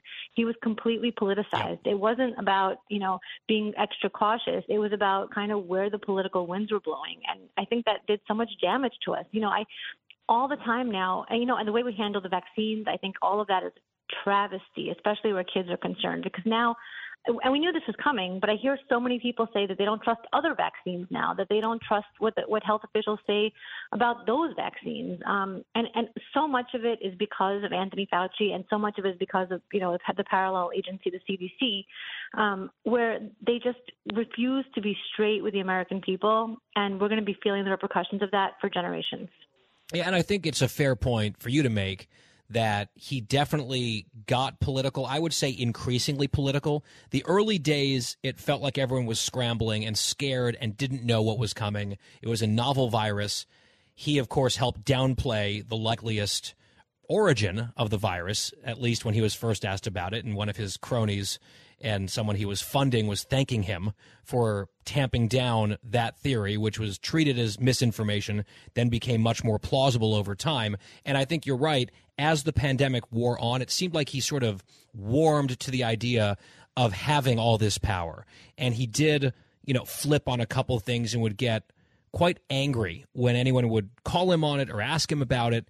And so, yeah, I mean, there's a lot that he has to answer for. There's no doubt about that. I think his legacy will be debated for a long time. I never was a huge Fauci lover or hater. I said that many times. I didn't understand the people who wanted him jailed. I didn't understand the people who put up like paintings of him in the living room and they would all, you know, like pray to him every night. That was super weird. Like Fauci tattoo type people. I was kind of in the middle. And as the pandemic wore on, and as it really started to feel increasingly like it was about control, my patience with him grew thinner and thinner. And obviously, so thin in your case that you left New York altogether and moved to a state that was uh, very explicitly rejecting a lot of what he was recommending, the Faucian dystopia, as your governor likes to talk about it. And Carol, I want to shift because a huge issue was schools. You mentioned your kids, schools being open. There's currently something of a teacher shortage in the country, and I know there's debates around why that's the case, and a lot of it is the enrollment in schools is dropping because people, I think, parents have seen what they've seen, and they're saying enough of this. We're going to go to homeschooling and private schools, but the discussion out there is that there's a teacher shortage, and the Secretary of Education was on TV over the weekend assessing what he thought the problem was. This was on NBC. Miguel Cardona from the Biden administration. He said this in cut 18. This teacher shortage issue is a symptom of what I call a uh, teacher respect issue. We need to respect the profession better. Um, college graduates earn 33% more than your average teacher uh, when they leave. And adjusted for inflation, over the last 25 years, teachers have made a $29 increase in their salary. That's unacceptable. The fact that we've normalized teachers driving Uber on the weekends to make ends meet or working mm-hmm. at a restaurant waiting tables to make ends meet. We have to lift the profession. We're speaking boldly about that, and we want the rest of the country uh, to respond. This didn't start with the pandemic. It's really important that we note that. I've been yep. in education over 20 years, uh, 25 years. We've been talking about fighting for respect in the profession for decades. All right, Carol. So respect has to be earned. And I know he's coming back to this talking point about not enough money or pay for teachers, I think a lot of taxpayers, parents or otherwise, have to be wondering well, didn't we just pour hundreds of billions of dollars into a giant education slush fund, supposedly for the schools related to COVID in the rescue plan? How do they keep coming back to this well over and over again, this talking point, this argument, when a stunning, historic amount of money has been spent and just thrown at schools related to the pandemic in the last couple of years? That's right. And places like New York spend about $30,000 per child, if, if it's not more at this point, um, to get an education at the public school in New York City. And so you have a situation where this money is going towards the schools and it's being spent on nonsense. I mean, I, I, there's so many examples of this, but first of all, just the administrative state in schools has gotten so bad. They basically spend all their money on like very high priced tires who do ridiculous things like um you know bring in uh, the, the Kendis of the world to talk about various anti-racism initiatives and stuff, and they, they spend a lot of money on this kind of thing. And every dollar spent on that is a dollar not spent on quality teachers. I am actually a very big teacher defender especially I think um, throughout the pandemic, because every time teachers were kind of criticized for closed schools, I reminded people that there were plenty of teachers who a wanted to be in schools, wanted to be in person, but couldn't be because of the unions. But b there were places like Florida and other states where the teachers were going every single day, and they didn't know what they were risking, and they were there anyway every single day for these kids. So I, you know, I'm very pro teacher, and I think that money is the kind of not the issue here. When when you have like private schools, for example, that pay teachers less than public schools do, and yet they don't face a similar teacher shortage. The issue is not the, the pay. The issue is the respect and the culture at schools for these teachers. And another thing that doesn't get a lot of um, attention is that behavioral problems have gotten so bad at schools post pandemic. Yep. These kids yep. do not know how to act anymore. Um, in you know Tony neighborhoods, they get emails about kids destroying the bathrooms um, or really acting out, and it's not getting enough play because, of course, we can't blame. We can't, you know, the, the idea that closed schools cause damage is one that we still are not accepting as a country um, because the left, you know, really won't let us get there. But well, I think a lot of us are. Of thing that drives people away. Oh, of course, of course, we are. Yeah, but I mean, I, I'm saying, you know, the New York Times still has not quite gotten to the damage that the closed schools close, caused. They've gotten to where the academics, for example, um, have are an issue now because of the closed schools that we had, but they haven't gotten to where really emotional damage was caused by these closed schools, and just what the repercussions of that will be going forward. Yeah, and on the issue of teacher respect, I think it has to be a two way street. And there's a lot of parents who feel like there was not a lot of respect afforded to them or to their kids or the well being of their children during the pandemic, not from a lot of these individual teachers who are fantastic, as you rightly point out, but sort of the big education lobby, the unions. Randi Weingarten almost seems like a fictional character sometimes. She's such a villain in this stuff. She just had to apologize, a little my bad tweet, for sharing false information, misinformation about banned books. And she had to backtrack on that she does almost seem like a human embodiment of the need for school choice. I think she's actually quite an asset. Yes, I agree. Nobody does more for school choice than Randi Weingarten and the unions. Absolutely. Last topic. We talked about Florida. We talk about it a lot. You are like you have the zeal of the convert of a new Floridian, and you've got some big elections coming up, of course, down in the Sunshine State. The governor is up for reelection. Senator Rubio is up for reelection. I know that DeSantis, I saw at least on social, was having some event down in Miami Dade, and uh, some leftists decided that they were going to try to make a point and really own DeSantis. They hired a plane to tow a banner around that called him a fascist. And I think it's sort of an interesting thing for them to believe that that would be effective with anyone throwing around that term the way that they are so loosely it's it's very I think off putting and just like a little tantrum that actually doesn't persuade a single person. But you also made I saw on Twitter the very simple but insightful point: how many people typically flee to fascism because people have been flooding into Florida during the pandemic for all sorts of reasons, and it's not because they're like, "Ooh, that's some fascism down there. Let's go join it." Absolutely. And you know, our, our family, I have written about it a lot, but we really feel like we've come to freedom. And that was our reason for, for doing this. We felt like we, we came here to be free. And uh, we just moved into a new house today. I'm going through boxes and I came across all, all my kids' masks and threw them right in the garbage. I'm never going to have to use them again because I live in Florida and I have faith that my you know, government here will not be implementing masks again. They will not override the science and do something like that. I, I think the idea of calling him a fascist is because they really just don't have any other ideas. And it, it, with, with Republicans, it's always like the liberals either say that they're evil or stupid, and you obviously can't call them stupid, so they're going to have to go with evil. I think he's ready for that fight. I'm not concerned about DeSantis being too sad about a plane flying over with a ridiculous message. Um, but those of us who came here to be free, we know the truth, and I think a lot of Americans around the country do too. Carol Markowitz, columnist at the New York Post and FoxNews.com. Always a pleasure chatting, Carol. We'll talk again soon. Thank you so much. It's the Guy Benson Show Happy Hour from London. We'll be right back next. The Guy Benson Show. More next.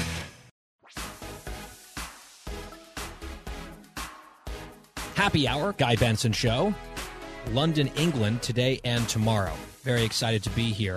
I did see this, though, back home last night on ESPN. It was Sunday Night Baseball, and the telecast was from Williamsport, Pennsylvania where they were doing the Little League Classic, where I guess it's sort of a Little League stadium, but a full MLB sized field, and two major league teams play each other in front of a few thousand fans. And I had actually not seen this before, but apparently they've been doing it for a couple years now. It's not that new of a tradition, still fairly new. I think it's been about five years. And on the broadcast, it was the normal ESPN team, and then they had guests in the booth so it became a four man booth featuring former President George W. Bush, our 43rd president, and then the commissioner of Major League Baseball, Rob Manfred. And at one point, the play by play man for ESPN, Karl Ravech, asked a question of the commissioner, basically saying, Hey, is this going to happen again next year, this type of event? And the commissioner started to give an answer, and then George W. Bush just swoops in with a little bit of a jab at something that Manfred infamously did that we were highly critical of here on this show. I was glad that Bush at least raised it because I think Manfred should be reminded frequently that there were a lot of people who will remember that and not appreciate what happened. Here's what it sounded like on ESPN last night in Cut 19. Do we have a game next year? Have we talked about that yet or no? You know, can I tell you, the last time I made news with you, it didn't go that well for me, is my recollection. Was, but, that, uh, when, was that when you canceled the All Star game in Atlanta? no, it's probably worse, actually. But Was that when you canceled the All Star game in Atlanta? And Bush definitely said it with a wink, but I think it was a bit of a pointed reminder. It's like, oh, yeah, that's something that you did I know Manfred has mumbled a few things more recently about how Major League Baseball wants to stay out of politics now because he got raked over the coals for that one. But it's still a choice that he made as the leader of Major League Baseball to cave to a fabrication, a totally false narrative that was exposed as the lie that it was all along just a few weeks ago in Georgia, I guess months at this point, during their primary election right? We were told that the voting reform laws in Georgia, signed by Governor Kemp, were worse than Jim Crow. That's what President Biden said. Jim Crow 2.0 was Stacey Abrams' line. It was voter suppression on steroids. This is what we were fed. This is what the left wing activists said. A bunch of corporations just fell in line and said, oh, yes, no, we oppose this. This is very concerning to us. MLB went the next step, yanking the All Star game out of Atlanta based on the lie. And then finally, the lie could be tested, and it was just totally exploded by not just record setting turnout in the primary in Georgia, this most recent one, but just blown out of the water turnout, the opposite of suppression. And Rob Manfred really made a huge mistake by politicizing baseball and falling for a lie and caving to a mob, I think in a very ignorant and hypocritical way for reasons that we've talked about here on the show. So good for W giving him just a little bit of a tweak there that he very much deserved.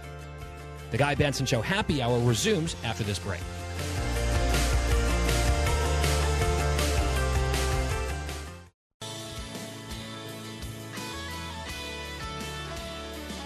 Talking about the issues you care about. Guy Benson. Churning ahead on the Happy Hour here on The Guy Benson Show. I'm in London, England GuyBensonShow.com, our website. Podcast is always free. So today I went to breakfast. I'm not a big breakfast guy. I'm not one of the brunch gays, so to speak. It's just not my thing. But one of the best breakfasts I've ever had was here in London a few years ago. My friend Natasha took a few of us to this brunch at an Indian restaurant. There's a few of them in London. It's called Dishoom. And I like Indian food. I usually think of it as dinner, not breakfast, but she said, You've got to try it. I said, Okay. So they have an item on the menu, which is a traditional English breakfast with all the pieces of what that would entail eggs and sausage and bacon, the kind of roasted tomato, baked beans, mushrooms, and some toast or bread. They took that concept and they put an Indian spin with Indian spices and flair. And it was just delicious. It's one of the only breakfasts I've ever remembered craving and wanting again. So because I was back, I decided why not? There's one near my hotel, so I went. I did it. I had a great time. It was just as delicious as I had remembered. I took a photo. I posted it on my Instagram story at Guy P Benson. And producer Christine didn't like it. She said she thought it looked gross. Christine, what is wrong with you? Well, I mean, how much time Well, do we have? Yeah, we don't have a lot of time at all. But in this context, what is wrong with you? All of that looked terrible. Why would you eat? What is it? Baked beans? Yeah, it's something that, that they do here. It's odd. It's an odd thing, but it's actually really good. And with some of that Indian spice, it was even better. I, it is really good, and I think you should try it. Because I usually I don't steer you wrong on food, do I? No, you don't. But I don't. I don't. Th- was there a tomato or? Yep, oh, hold on. a was there a tomato? A tomato. Oh, God, now, now we're doing the accent. We're up on a break. Dan, I know you're on my team on this one. Absolutely. I love baked beans. Put them in everything. Okay, very good. When we come back, I've got to tell you this story. A surprise concert experience here in London, a last minute decision by me. The home stretch is next. Guy Benson will be right back.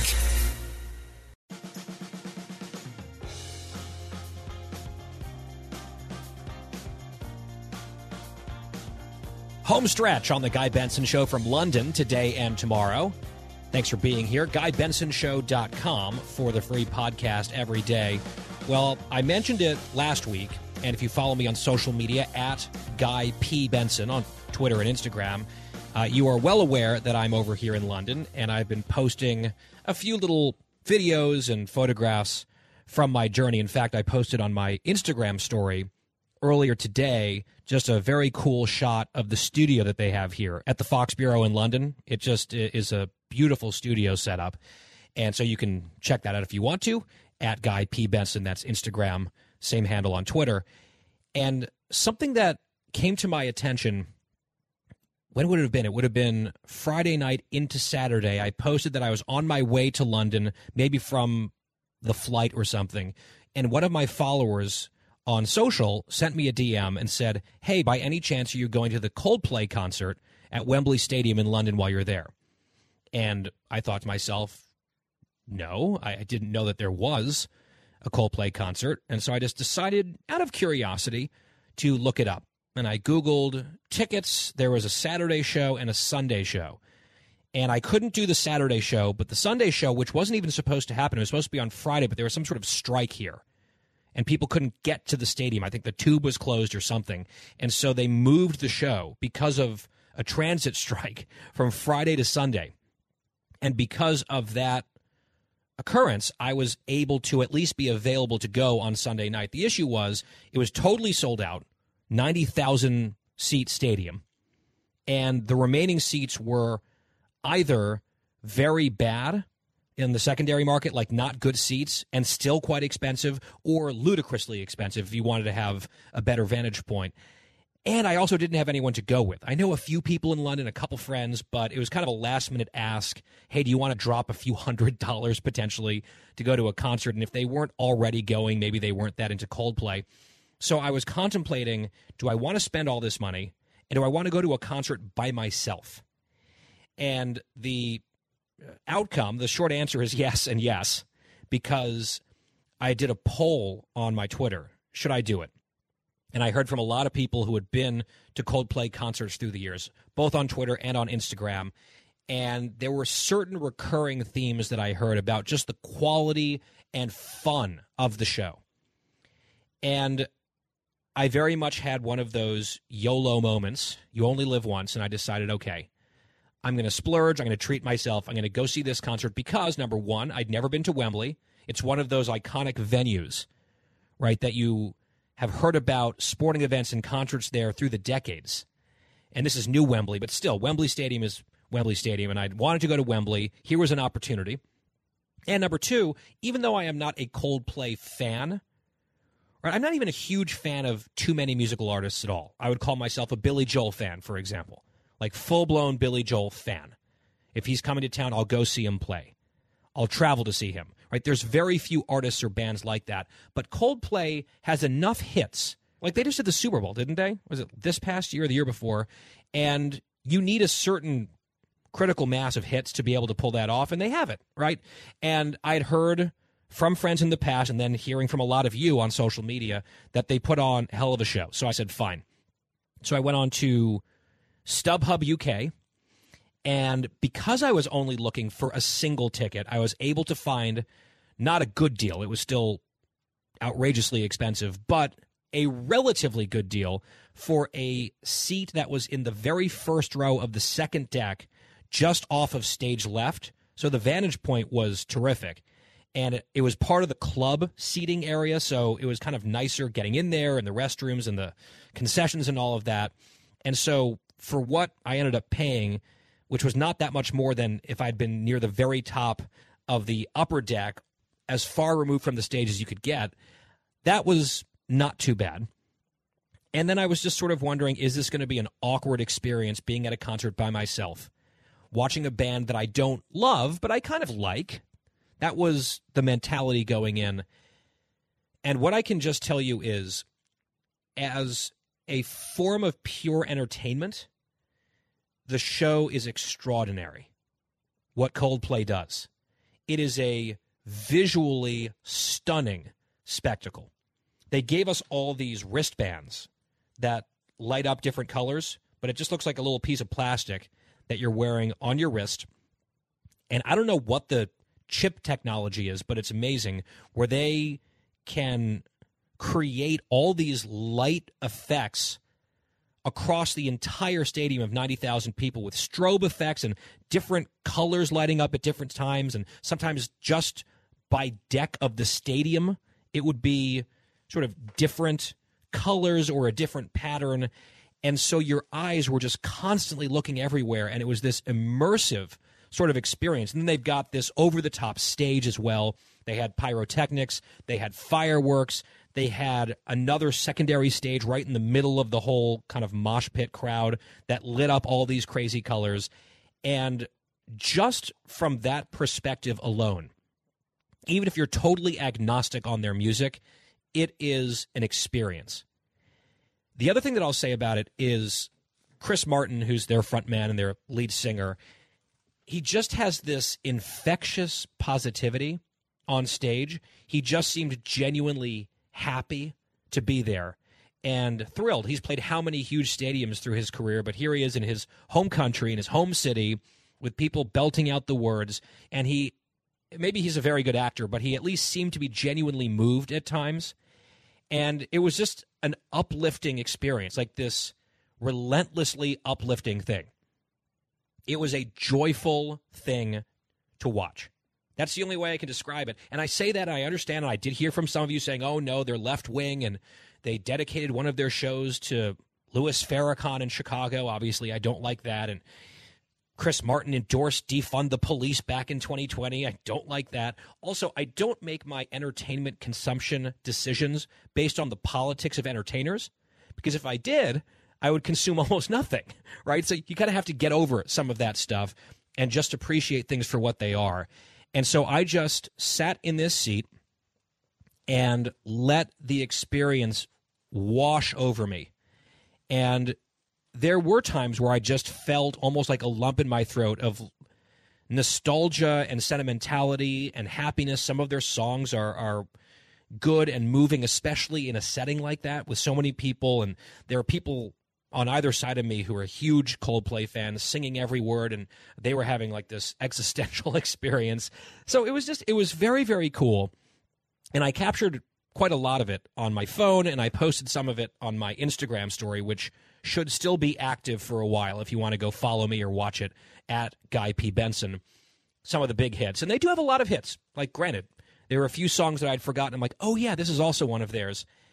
the song that I was most excited to hear, because I've heard at previous concerts, it's just sort of like a song that they really blow out, was Sky Full of Stars. And there's a build up to not the chorus, but this beat drop and then this musical interlude that's just so fun and upbeat. And in my head, I was like, okay, they're going to build up to the beat drop, and then this stadium is going to go bonkers. Like, it is going to be so loud. The dancing, the singing, God knows what they're going to do with all these wristbands. The lighting is going to look phenomenal. So I had my phone out, ready to go. And just if you're not a Coldplay fan or you aren't familiar with their music, here's the moment in the song that this was leading up to. So here's how it sounds on the studio album version, just for reference, cut 20.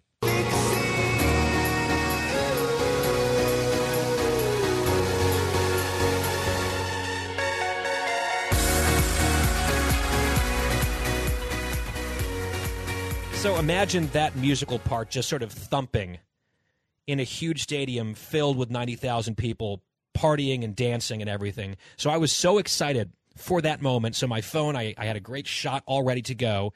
And then he sort of head faked the whole crowd. He did something I had never seen at a concert. Chris Martin is singing the song. He's running from one stage to the next through the middle of the crowd, building up to the moment. And then here's what happened in cut 21.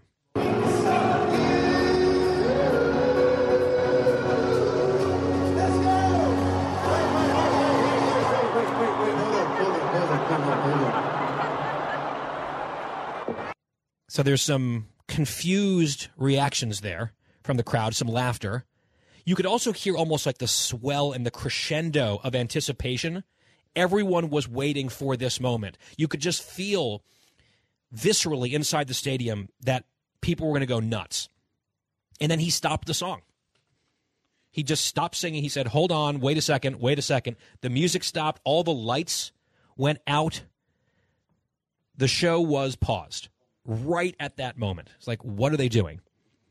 So he went up and he wiped some sweat off of his face. He got a swig of water from a water bottle. He chatted with his fellow band members. There's four of them. The bassist, by the way, is named Guy. Fantastic. Anyway, they were having a chat. We couldn't hear them. And then he announced to the crowd that they had had a band meeting. Obviously, this was planned, but we just didn't know it was coming. They had had a band meeting, he said, and they decided that they wanted to perform the song from the start again, but he wanted to ask a favor of the crowd, which was for all of us to put our phones away. He said, I want everyone here to live in the moment. You can find YouTube videos galore of this song being performed at stadiums all around the world. He said, You can find that online any day of the week. He said, What you can't always do is live in the moment. So he asked everyone to put their phones away for the remainder of this song. They were going to start it again. He said, Let's not post this on social media. Let's not be looking at a tiny screen. Let's be looking all around us. And he said, And when the moment comes, and of course we all knew we were all waiting for it, he said, When that moment comes, he said, I want you to just let loose. He said, I want you to jump. I want there to be a slight Richter scale event. I want this to be slightly seismic. He said, We were able to pull it off once in Germany. He said, I think we can do it again here. He said, Even if you're an uptight person, just let it go, put your phone away, and enjoy this song. So, dutifully, basically everyone did. I really wanted to film it, but I said, nope, that's fine. And it was actually kind of refreshing to have someone say, it doesn't have to be on your phone. Just live for a second. So they started the song over again. And it got to the big moment, the beat drop and the crescendo. And when that musical part of the song started pumping, the building shook. It felt like an earthquake. People were just jumping and singing and cheering, and no one had their phones out. And it was visually stunning. It was sensory overload in every way and it almost felt like you were elsewhere. It, it was an not out of body experience, but close, and it was very powerful and really cool. So I wish I did have a recording of it just because it was that impactful. But I think part of what's special about it is it's just in my mind. And I can only use words to describe it. So I would recommend seeing Coldplay in concert. Again, it's not like I'm now a devoted fan because I went to the show. The music's good, it's catchy. There's a couple hits that I particularly enjoy, but just as a piece of fun and entertainment, the sound, the feel, the look, all of it, I've never experienced something quite like that. And the energy was terrific. So if you get the chance, go see them at some point. and hopefully they'll be touring uh, for a long time because they're pretty young guys still. I think they're in their 40s. And yeah, that's my that's my story of a last minute decision that ultimately I was questioning all the way up to the moment of the concert starting. So I'm like, I'm a few hundred dollars poorer now. I'm sitting by myself amid strangers. Is this going to be kind of silly? And then by the end, I said, nope, that was the right decision. Worth every penny. Very cool. Almost done. Christine, I know you had a lot of questions. We don't have a lot of time. Can you sneak one in? I think you answered probably any question I had. My my one question was going to be: Had you ever gone to a concert alone before? No. And yeah, I've never done that either. But I guess if you're traveling and you're you're on your own, I mean, what a cool experience. I feel like I wouldn't have done that, and now you kind of inspired me. Have I sold you on Coldplay? Would you go see them? One thousand percent. Your videos alone just looked unbelievable. So yes, I would I would really want to just for the experience. Okay. Yeah, I, I recommend it. And they'll be back. I think they just played MetLife the Meadowlands recently, so you might have to wait for the next cycle around, but do it. And they're they're always looking for new ways to make the concert experience apparently unrivaled. Uh, setting aside the music again, the music's fine. It's just the experience, and I'm glad I did it. I love the city of London. I love British people generally. It's just I, I, feel like it's a second home for me. And seeing a British band in Wembley Stadium and, and put on the spectacle that they did, just cool. I had a few goosebumps in the stadium and then just recounting the story. Honestly, I got them again.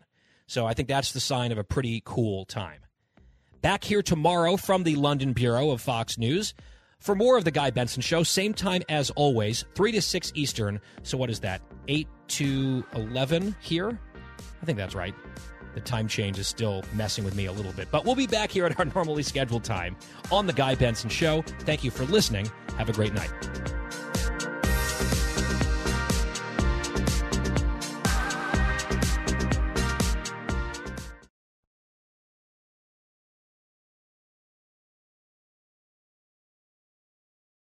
Pull up a chair and join me, Rachel Campos Duffy. And me, former U.S. Congressman Sean Duffy, as we share our perspective on the discussions happening at kitchen tables across America. Download from the kitchen table the Duffys at foxnewspodcasts.com or wherever you download podcasts.